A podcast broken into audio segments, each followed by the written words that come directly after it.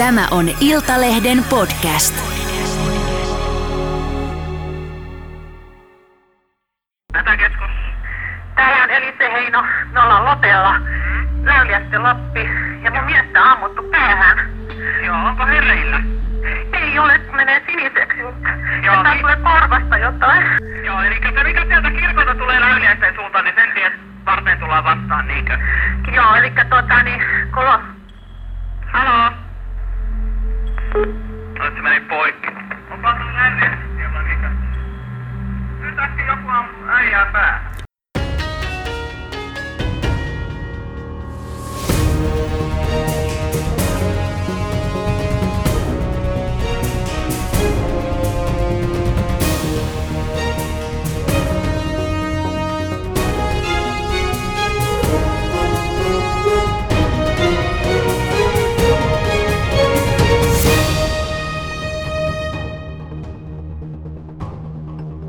Tämä on Ammattina rikospodcast.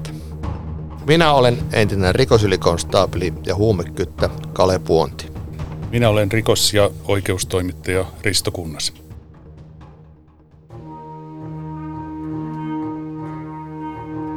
Heinojen murhat kohahduttivat koko Suomea elokuussa vuonna 2001. Teko oli suunniteltu ja toteutettu poikkeuksellisen kylmäverisesti. Neljä 16-18-vuotiaista espoolaisnuorukaista murhasi liikemies Martti Heinon ja hänen elisevaimonsa Lopella sijaitsevalla kesämökillä, jonne heidät oli houkuteltu kännykkäkaupoille. Tekijät olettivat, että Martti Heinolla olisi iso rahasalkku mukanaan. Pariskunta ammuttiin väijytyksistä pian sen jälkeen, kun he olivat nousseet autosta. Ruumiit sullottiin kahteen urheilukassiin ja upotettiin yöllä Suomenlahteen. Tässä oli aika käsittämätön tapahtumasarja. Neljä nuorta kaveria päätti rahan himoissaan tappaa kaksi ihmistä. Ja tota, en tiedä, onko Suomen rikoshistoriassa ollut toista tällaista juttua aiemmin, vai muistaako Ripa? No ei ole mun muistissa, että olisi aiemmin eikä, eikä sen jälkeenkään. Kyllä tämä oli ihan, ihan tuota ainutlaatuinen. Joo, me ollaan otettu tänne paikalle Heikkosen Mika, joka oli silloin käsittääkseni, olitko vanhempi rikoskonstaapeli vai olitko käynyt jo päällystökurssin, kun tämä tapahtuma oli käynyt? Mä olin rikoskomissario Riihimäen poliisilaitoksessa. Joo, ja olet nykyään, Nykyään mä olen rikosylitarkastaja Hämeen poliisilaitoksessa ja oikeusyksikössä siellä.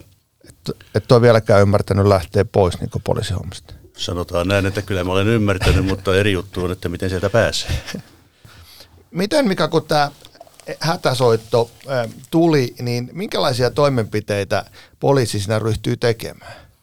No poliisi otti sen hätäsoiton vakavasti ja sinne lähti tänne Lopen seudulle välittömästi Riihimäen käytössä olevat poliisiyksiköt, myös Hämeenlinnasta, Hyvinkäältä, joka on, on siinä varsin lähettyvillä myöskin, ja liikkuvan poliisin alueella olleet yksiköt. Ja tuota, no, niin poliisit etsivät, etsivät, haravoivat, mutta kun tarkkaa paikkaa ei ollut tiedossa, niin se oli noin 50 minuutin päästä. Ää, Poliisi totesi, että ei tässä nyt sitten mitään vissiin olekaan. Mutta eikö niin, että silloin siinä vaiheessa jo niin poliisit olivat siellä itse asiassa tapahtumapaikoilla, mutta sieltä ei löytynyt minkäännäköisiä jälkiä, jotka olisi viitannut mihinkään rikokseen. Kyllä juuri näin, että kyllä siinä oltiin varsin lähellä oli poliisi silloin ollut jo heti perjantai-iltana. No Miten tämä Elise Heino sitten uudelleen ikään kuin otettiin, sanotaanko tuplavakavuudella tämä asia, niin, niin mitä siinä tapahtui sen jälkeen? Riihimäen poliisit iltavuorossa olevat kirjoittivat ilmoituksen ilkivallasta ja tarkennuksena poliisin aiheeton hälyttäminen. Ja tähän ilmoitukseen oli kirjattu rikoksesta epäilyksi eli se Heino. Ja, ja tämä raportti tai ilmoitus oli sitten seuraavana aamuna, lauantai-aamuna Riihimäen poliisilaitoksen päivystäjän laatikossa, kun päivystäjä tuli aamulla töihin ja alkoi katsomaan, että mikäs se tämä juttu oikein on. Hän soitti hätäkeskukseen Ja hän sai kuulla tämän Elise Heinon viimeisen puhelun ja sen jälkeen hän soitti minulle ja minä menin myös hätäkeskukseen ja kuulin sen viimeisen puhelun ja siitä tämä lähti. Niin, eli päivystäjä vakuuttui siitä, että mistään pilasoitosta ei ole kysymys. Päivystäjä oli täysin vakuuttunut siitä. Joo. Pystyttiinkö tuohon aikaan jo niin kuin selvittämään suunnilleen, mistä se puhelu tuli? Suunnilleen pystyttiin kyllä. Eli tota, me silloin lauantaina tehtiin ö, pyyntö silloiselle Tele-nimiselle puhelinfirmalle, että pystyttäisiin paikantamaan, että mistä tämä puhelu tuli, koska tapahtumapaikkahan oli vielä lauantai-aamuna, se oli hämärän peitossa. Ja saatiin kaksi paikannusta, koska Elise Heinohan soitti kaksi puhelua. Hän soitti ensimmäisen puhelun numeroon 118, joka oli numeropalvelu. Se yhdistyi ensimmäiseen linkkiasemaan ja sitten toinen puhelu, jonka hän soitti ja joka meni hätäkeskukseen, yhdistyi sitten toiseen linkkiasemaan. Ja tästä sitten pystyttiin hahmottelemaan, että siltä alueelta, mistä oli mahdollista yhdistyä näihin linkkiasemiin, niin siltä alueelta ne on puhelut lähteneet. No, sä olit ilmeisesti tilannejohtajana tässä alkuvaiheessa. Kyllä joo, ja tutkintajohtajana toki myöskin, että, että siinä käynnistettiin sitten varsin mittavat etsinnät sinne Loppijärven suuntiin. Mä ymmärsin niin, että sitä paikkaa ei niissä etsinnöissä löytynyt. Tuota, kuinka lähellä loppupelissä sitten, kun se löytyi se paikka, niin poliisit oli ollut, ollut sitä tekopaikkaa? Poliisit olivat olleet jopa ihan tekopaikan tuntumassa, olivat käyneet siellä, mutta jälkiä siinä maastossa ei käytännössä ollut, ennen kuin sitten ihan tarkkaa tekniikkaa tehtiin, niin, niin silloin sieltä pystyttiin löytymään, mutta, mutta silmin nähden ei. Miten se tutkintavastuu sitten, oliko se ikään kuin Hämeenlinnan Riihimäki-akselilla aluksi? Ja, ja ymmärsin kuitenkin, etteikö KRP ottanut sitten tämän itse tapahtuman tai, tai teon tutkinnan vastuun, niin oliko sulla siinä sormisi pelissä, että siir, otitko yhteyttä KRP vai miten tässä tapahtui? Juuri näin tapahtui, eli siinä vaiheessa kun, kun tuota, alkoi meille olemaan selvää, että, että tuota, tässä on vähintään kahden ihmisen ö, henkirikoskysymyksessä, niin totesin, että nyt, nyt Riihimäkin nimisellä poliisilaitoksella ei rahkeet piisaa ja pyysin keskusrikospoliisista apua ja sainkin sitä sitten saman tien. Mä ymmärsin, että siihen aikaan ei vielä prepaidia ollut, vai oliko se Risto näin, että selvitit sitä asiaa? Joo, mä kysyin Elisan viestinnästä ja siellä kerrottiin, että Radioliinan ensimmäinen prepaid lanseerattiin meillä, se oli vuonna 2002, eli, eli seuraavana vuonna. Joo, eli mit, miten tässä niin kuin päädyttiin siihen, että nämä neljä nuorta ihmistä oli loppujen lopuksi tämän karmean veriteon takana? Martti Heinon puhelin oli avainasemassa tässä ja ne yhteydet, mitä Martti Heinon puhelimeen oli tullut, nehän saatiin toki, koska se oli kiinteä puhelin. Joo. No onks, oliko nyt niin, että, että tästä Elisa, Elise Heinon, niin tämä hänen henkilöllisyytensä kuitenkin sit saatiin selvitettyä, jotta päästiin tähän Martti Heinoon? Eikö se ollut niin, että Elise oli se ainoa, joka hälytyskeskuksen ollut yhteydessä, niin, niin ilmeisesti tämä pysty, pystyttiin identifioimaan, tämä Elise Heino. Elise Heino pystyttiin identifioimaan ja myöskin silloin lauantai-aamupäivänä eräs lähisukulainen otti yhteyttä ja tiedusteli, että, että missä, onko, tieto, onko poliisilla tietoa, missä Elise ja Martti mahtavat olla. Niin osattiin yhdistää sitten. Kyllä, kyllä. Joo. kyllä. Ja, tuota, ja sittenhän, jos olen, olen ihan tässä sillä tavalla novisi, että olen ollut ihan lehtitietojen varassa, kun en ole osallistunut tähän tutkintaan millään tavalla, mutta se oli niin, että Martti Heinon puhelimesta löytyi sitten soittoja ja toistepäin tälle, tälle yhdelle näistä tekijöistä. Joo, Martin äh, viimeiset puhelut olivat juuri tälle 18-vuotiaalle, joka myöhemmin sitten osoittautui tämän koko, koko kylmäverisen rikosplotin suunnittelijaksi ja aikaanpanijaksi. Niin, niin tuota, äh, juuri tämä 18-vuotias oli ollut siis Marttiin yhteydessä ja sitten ruvettiin selvittämään, että kehen, kelle kaikille ää, tämä 18-vuotias oli soittanut, eikö niin Mika? Kyllä, eli se puhelin, puhelimien ja viestimien selvittely ja puhelien, puhelujen selvittäminen, niin se oli kyllä hyvin keskeisessä asemassa tässä. Että. Mutta tässähän oli jotain ongelmia saada näitä telepakkokeinolupia tuomarilta, koska nämä epäilyt niin osoittautu, että ne olivat hy, niin sanotuista hyvistä perheistä. Tuomari ei olisi alkuun niin kuin suostunut tähän. Tuohon en osaa ottaa kantaa, koska en niitä sitä tuomioistuimelta sitten niitä lupia käynyt hakemassa, mutta tiedän, että jotakin tämän tyyppistä on ollut. Joo, tämä oli KRPn Joo, se oli Rahika, Rahikan porukan. porukan Kyllä. Jäikö Riihmäjän poliisi mukaan tähän tutkintaan enää vai menikö se siirtyykö kokonaisuudessaan sitten KRPlle? Siinä mentiin Riti Rinnan ja KRP otti tutkintavastuun ja tuota, Riihimäen poliisi oli mukana – me oltiin niin sanotusti paikallisesti siinä mukana. Ja toki myöskin sitten Hämeenlinnan seudulta tekninen rikostutkinta oli, oli tuota matkassa ja nämä paikatutkinnat tehtiin. Niin tähän eteni sillä tavalla, että kaksi päivää hätäsoiton jälkeen niin Heinojen Belgiot 206 löydettiin Mankkaan kaatopaikan lähistöltä. Joku sivullinen on sen löytänyt ja autossa oli runsaasti verijälkiä ja takajalkatilassa bensakanisteri, mikä viittasi siihen, että auto oli tarkoitus hävittää. Ja, ja tuota, pojathan oli hämäämismielessä suunnitellut sitä, että olisivat jättäneet auton lentokentän parkkiin, mutta, mutta verijälkien vuoksi olivat päätyneet tuohon ratkaisuun. Ja ö, ohikulkijat siis olivat löytäneet auton, jota, joten pojat ei ehtinyt sitä polttaa. Kyllä, ja se oli hyvin merkittävä onnistuminen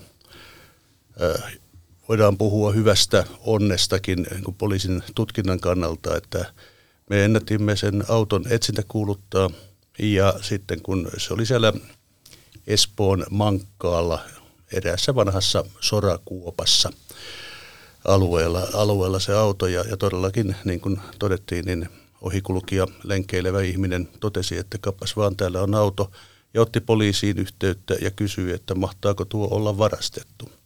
Ja niinhän se oli etsintä kuulutettu se auto ja se oli kyllä merkittävä, merkittävä askel tässä tutkinnassa.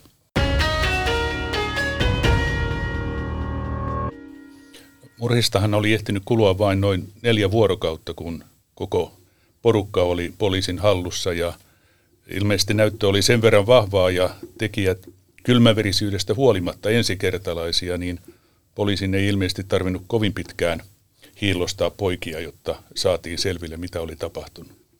Keskusrikospoliisin kuulustelijat tekivät siinä kyllä hyvin, hyvin tehokasta työtä siinä hommassa. Mä, mä ymmärsin tästä motiivipuolesta sen, mitä olen noista asiakirjoista lukenut, että tässä oli kysymys niin pelkästään rahasta ja kuvitteellisesta rahasta, että etsittiin jotain Heinon kotona olevaa salkkua, jota oikeasti ei ollut edes olemassa. Ja, ja, ja ymmärsin myös näin, että tämä vanhin, jos, joskin hänkin oli vasta 18-vuotias, oli tällainen johtohahmo, joka oli saanut nämä nuoremmat pojat mukaan. Että, että jos, jos rikos on sellainen, että ammutaan niin kuin piilosta miestä päähän ja sen jälkeen tullaan naisen viereen ja ammutaan hänet hengiltä ja kysymys on joistain tuhansista markoista, niin, niin jollain tavalla tuntuu aika käsittämätön. Niin tässähän oli vielä se, että Elise Heino oli hengissä siinä vaiheessa, kun tämä ampuja tuli hänen luokseen ja Elise pyysi, että, että ampuja säästäisi hänen henkensä. Ja siitä huolimatta hän laukasi päähän lähietäisyyteen. Aivan, aivan niin kuin käsittämätön juttu. Mutta sitten mä ymmärsin niin, että niissä KRPn kuulustelussa, mikä voit korjaa, jos on väärässä, niin pojat aika nopeasti selvitti tätä asiaa ja kertovat myös, että mihin, mihin Heinon, Heinojen ruumiit oli upotettu. Kyllä, eli kuulustelut olivat sillä, sillä tavalla, no onko kuulustelu koskaan helppo, jos puhutaan henkirikoksesta, mutta kuitenkin se, että eivät kohdanneet merkittäviä vaikeuksia näiden asioiden suhteen. Ja pojat kertoivat tapahtuman kulut siinä vaiheessa, kun joutuivat poliisin esitutkintaan. Ja se auttoi myöskin sitten näiden vainajien löytymisen sieltä merialueelta. Oliko niin, että, että nämä kolme paikalla ollutta poikaa, niin he kertoivat sen asian, mutta sitten ikään kuin tämä teettäjä luuli olevansa sen verran rosvopäällikkö, että ei koko aikana myöntänyt mitään, mitään tähän osallistumiseen. niin tämä 18-vuotiashan ei itse ollut siellä murhapaikalla, vaan hän oli lähtenyt ajamaan Espooseen ja hankkimaan itselleen alibia ja jättänyt Aivan. vaan nämä tekijät sinne paikalle. Joo, mutta kuitenkin, eikö tämä ollut hänen, hänen suunnittelemassa koko juttu ja hän luuli olevansa ovella ja olla pois, mutta eikö nämä telejutut juuri pystytty osoittamaan, että mistä kohti hän soittaa Heinolle ja opastaa esimerkiksi häntä sinne mökille? Kyllä juu, eli, eli siitä pystyttiin piirtämään selkeä kartta näiden puhelinyhteyksien avulla ja katsomaan, että missä Heinon puhelin liikkui ja kun se meni kohti loppea ja, ja, ja näin päin pois. Ja tietysti toisessa päässä oli tämä vanhin, vanhin näistä pojista.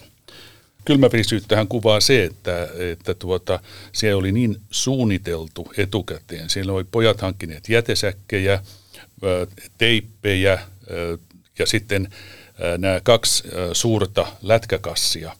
Ja, ja tuota, teon jälkeen sitten ruumiit sullottiin näihin lätkäkasseihin ja, ja tuota, tämä kolmen hengen seurue lähtee sitten Heinojen no, Peugeot 206, sieltä kohti Espoota. Autossa on nämä ruumiskassit, kolme poikaa ja, ja tämä kivääri. Ja, ja tämä seurue sulloutuneena tuohon pikkuautoon ajaa Espooseen Suvisaariston rantaan. Noissa lätkäkasseissa on vielä laitettu kiviä, isoja kivelohkareita painoiksi.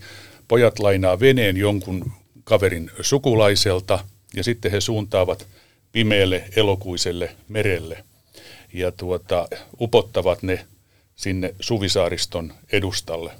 Pojat ei itse tiennyt sitä paikkaa, että mihin he olivat ne upottaneet. Ainoa, mitä he pysty kertomaan, että Kivenlahden maston vilkku näkyi sinne. Siinähän oli niin, että se auto oli niin pieni, että yksi kaveri ei, ei siihen mahtunut, vaan hän jäi sitten sinne mökille saunomaan ja yhdeksi yöksi. Ja nämä kaksi kaveria veivät sitten ruumiit sinne Kivenlahden satamaan, mutta niin tai näin, niin äärimmäisen kylmäveristä touhua. Ei jotenkin, niin kuin edelleen on käyttänyt tässä jo pitkin, pitkän matkaa. Täysin käsittämätöntä toimintaa. Joo, sä oot täysin oikeassa. Siinä se yksi kaveri jäi sinne, sinne mökille. Äh, mutta se, että kaverit lähtee sitten öiselle pimeälle elokuisen yön merelle tuonne tuntemattomalle alueelle. Ne on lainannut veneen sieltä, säkeissä, anteeksi noissa lätkäkasseissa on isoja kiviä painoina ja sitten ne menee ja upottaa sen sinne Suvisaariston edustalle. He eivät pystyneet sitten kertomaan edes kuulustelussa, vaikka olisivat halunneet, että mihin kohtaan he upottivat nämä, nämä, tuota, nämä kassit.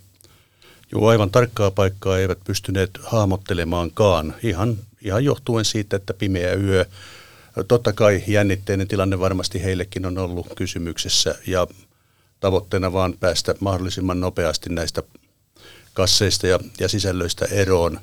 Ja tämä etsintähän sitten siellä merialueella, sehän kesti varsin pitkään ja tarvitsi erikoiskalustoa myöskin. Kauanko sit niitä, näitä ruumiita etsittiin? En muista enää aivan tarkalleen, mutta se oli kohtuullisen pitkä aika ja siellä oli sitten myös puolustusvoimien ja ja useita päiviä kuitenkin. Useita päiviä, Joo. kyllä ehdottomasti. Niin nämä ruumiskassit löytyi sieltä noin runsas viikko murhien jälkeen. Mutta se alue siis oli siis sellainen siinä Suvisaariston edustalla, että pojat pystyivät ainoastaan kertomaan, että Kivenlahden majakka, punainen vilkku näkyi sinne. Muuta he eivät osanneet kertoa. Ja tämä etsintäalue oli useiden neljäkilometrien laajuinen ja syvyyttä siinä kohtaa meressä oli yli 10 metriä, että se ei ollut suinkaan mikään helppo tehtävä. Kyllä näin oli juuri. Miten, oliko se niin, niin niissä tutkinnoissa sitten, että, että kävi selville, että he olivat myös tämän veriteon jälkeen, murhan jälkeen menneet sinne Heinojen asuntoon etsimään tätä rahasalkkua, mutta eivät kuitenkaan oikein löytäneet kuin muutaman hassun puhelimen ja oliko rahaa satasia. Pitää paikkansa. He kävivät siellä Heinojen asunnolla ja kävivät Heinojen asunnolla vain jokuisia hetkiä ennen kuin sinne poliisit tulivat käymään siellä asunnolla ja katsomaan, että voisiko olla jotain muuta vaihtoehtoa kuin henkirikos. Eli Melkein olisi voinut niin ulkoivalla tulla vastakkain, jos... Käytännössä jos on, kyllä näin, että siinä oli ajallisesti hyvin lyhyistä ajoista kysymys, että, että tuota, no niin, itse asiassa minä määräsin sen kotietsinnän sinne aikoinaan tehtäväksi sinne Heinojen asunnolle ja tietämättä siitä, että siellä oli jo sitten kutsumattomat vieraat, eli nämä epäilyt jo touhu, touhuamassa. Muistatko Mika sitä, että näytti, kun poliisit meni sinne kotietsinnällä, niin oliko, se, oliko nämä pojat tehneet sen oman etsintänsä niin, että nä, näkyykö siitä, että siellä oli joku käynyt? No se viesti, mitä sieltä kotietsintöjen suorittajilta tuli meille, niin oli, että siellä on kaikki kunnossa, että mikään ei viitannut mihinkään erityiseen. Okei. Okay. Pojathan oli ottanut sieltä mukaansa tupakkaa ja sitten jonkun sataisen löytäneet. Merkittävää tietysti oli sekin, että, että tuota, Martti Heino makasi siellä kuolleena, niin ennen kuin hänet sullottiin sinne kassiin, niin pojat tyhjensi hänen taskunsa ja sieltä kai löytyi muutama satanen sieltäkin. Joo, ja se on, se on niin kuin, jos mennään vielä sinne Lopen mökille, niin, niin nuori kaveri, 17-vuotias on metsässä ja osaa ampua siihen Elise Heinon kännykkään. Mun mielestä se kännykkä on vieläkin jossain poliisimuseossa tai jossain KRPn hallussa, että et, et ei siinäkään vaiheessa vielä ymmärretä, että nyt ollaan niin kuin ihan väärillä teillä. Jo tuo puhelinhan on, on KRPn hallussa ja, ja aikanaan kävin sitä itsekin katsomassa ja, ja tuntui aika kolkolta kyllä pitää sitä, sitä kädessä, että tämä on ollut henkilöllä, joka kylmäverisesti murhattiin ja tämä laukaus keskeytti tuon nimenomaisen puhelun. Eikö sä Risto ollut tutkinnanjohtaja Rahikan kanssa siellä ihan pelipaikalla Lopella katsomassa sitä mökkitonttia?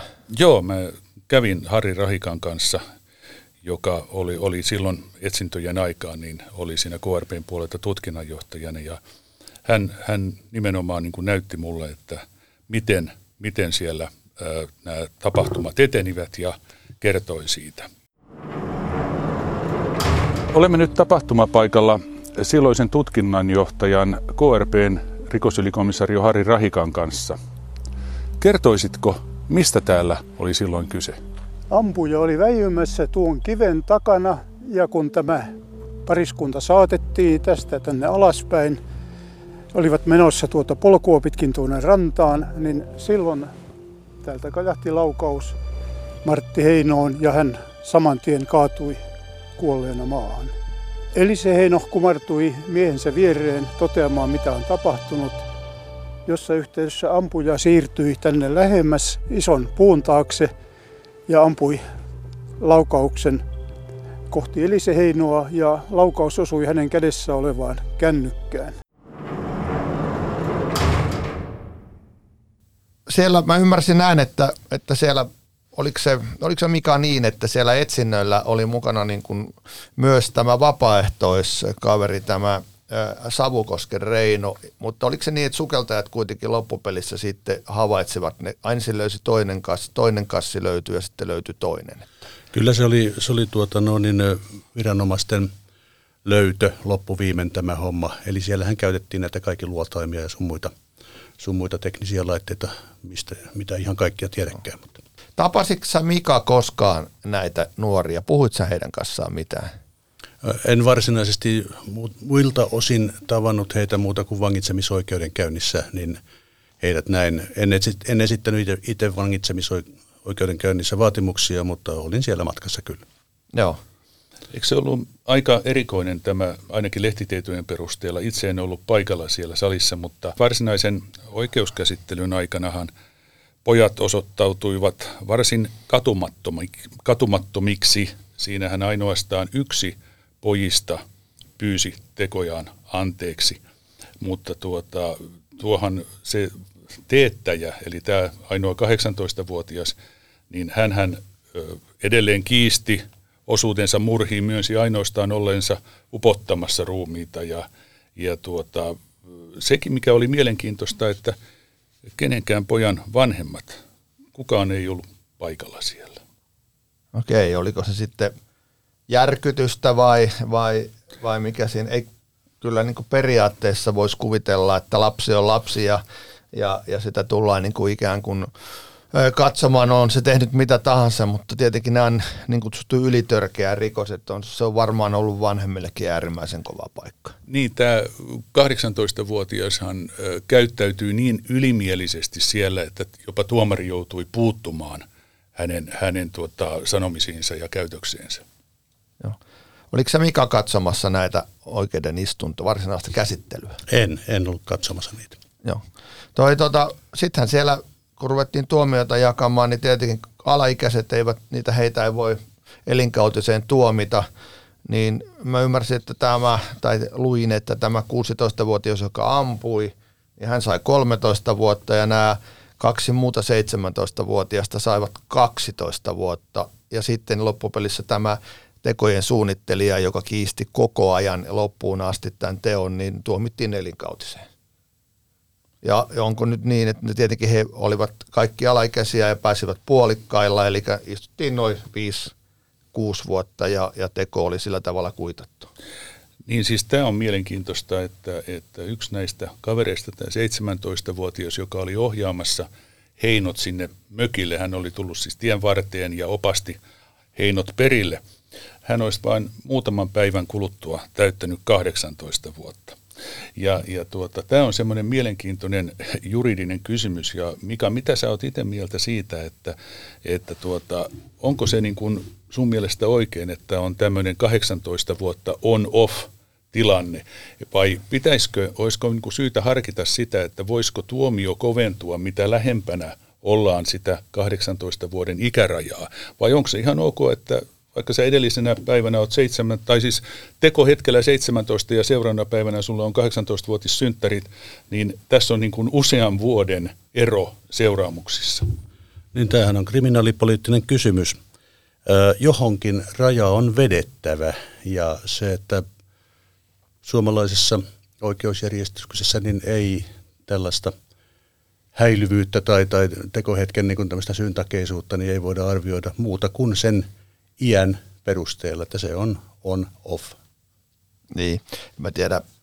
Näin poliisina, niin onko sillä sitten väliä, että, että istutko se sitten tämmöisestä teosta elämään joka tapauksessa pilalla, että istutko se siitä 6 vai 10 vuotta. Tai tässähän tapauksessa tämä elinkautiseen tuomittu 18-vuotias istui noin 12 vuotta ja vapautui jo 2013. Ja tota, en tiedä yhtään, onko Risto seurannut tai tiedätkö yhtään, mitä näille nuorille on käynyt tämän jälkeen? En, en, en tiedä. Kaiken näköisiä huhuja on ollut liikkeellä ja muuta, mutta ilmeisesti nämä kaverit vaihtoivat nimensä ja tuota, tämä päätekijä, niin moni seikka viittaa siihen, että, että hänkin olisi vaihtanut nimeänsä ja muuttanut pois Suomesta. Ja tuota, on selvää, että, että jokainen näistä haluaa häivyttää menneisyytensä. Se on se mielenkiintoinen, että tuleeko se jollain tavalla esiin ja mahdollisesti miten ja mitä siitä aiheutuu. Sä oot Mika ollut kovissa jutuissa mukana pitkän virkaurasi aikana, niin oliko tämä ehkä niistä se mielienpainuvin vai onko sulla paljon plakkarissa, niin kuin sanotaan, näitä niin kutsuttuja vakavia juttuja, jotka tulee uniin tai, tai ainakin mieleen? No tuota, Tämä on varmasti yksi, yksi niitä merkittävimpiä asioita, minkä olen muistanut ja, ja, ja varmasti muistan sen koko elämäni ajan. Uniin nämä ei tule. Ja niin kuin sinäkin tiedät poliisityöstä, että on olemassa henkirikoksia ja sitten on olemassa tö-henkirikoksia. Eli ne niin sanotut tavallisen tyyppiset asiat, niin se on aika lailla do and forget it. Mm. Siis perussuomalainen henkirikoshan on se, että paras kaveri tappaa moralla viinapullosta. Juurikin näin. Mikä siinä kiinnostaa sun näkemys siitä, että, että tässähän oli sellainen tilanne taustalla vielä, että tämä 18-vuotias oli maksanut kullekin pojalle etukäteen tuhat markkaa, jotta he tulevat mukaan tähän, tähän tuota hankkeeseen. Tämä tuhat markkaa nykyrahassa on semmoinen reilu 200 euroa. Ja jos ajatellaan tätä, pojat oli jo ehtinyt jo siinä vaiheessa haaskata rahat siinä viikkoa ennen kuin he oli saanut tämän etukäteismaksun, he olivat ehtineet jo haaskata sen, niin miten sä onko mitään selitystä siihen, että miten kuitenkin tämmöiset hyvistä perheistä olevat pojat ää, aikuisuuden kynnyksellä voi tällaisesta niin kuin, summasta lähteä tällaiseen hankkeeseen? Onks, löytyykö mitään niin kuin selitystä tälle? Ö, selitystä tuohon on vaikea löytää. Aina voidaan spekuloida toki. Äsken puhuttiin myöskin siitä, että tästä syyntakeisuudesta ja näin päin pois, että kuinka mieltää asiat ja miten sillä, sillä on niin kuin merkityksensä. Ähm, alentuneesti syyntakeinen ikänsä puolesta ei ehkä välttämättä osaa mieltää sitä tulevaa tekoansa tai tekemäänsä tekoa sillä tavalla kuin mitä, mitä sitten jo aikuisempi ihminen. Vaikea sanoa. Niin nämä pojathan kaikki todettiin syyntakeisiksi. Kyllä, kyllä. Mutta, Olisiko tässä kuitenkin ollut sitten semmoinen joukkopaine, että kun, kun ei voinut ikään kuin irtautua porukasta, kun oli jo saatu vähän etumaksua ja oltiin kavereita ja selkeästihän tämä 18-vuotias oli tämmöinen johtohahmo ja ilmeisesti siellä oikeudessa kävi aika selkeästi esille, että kuka, kuka sitä palettia ikään kuin vei. Joo, eli vauhti lähti päälle ja, ja tuota, no niin, siinä mentiin porukalla, porukalla sitten finaaliin asti ja tunnetuin seurauksi. Karmaiseva juttu joka tapauksessa.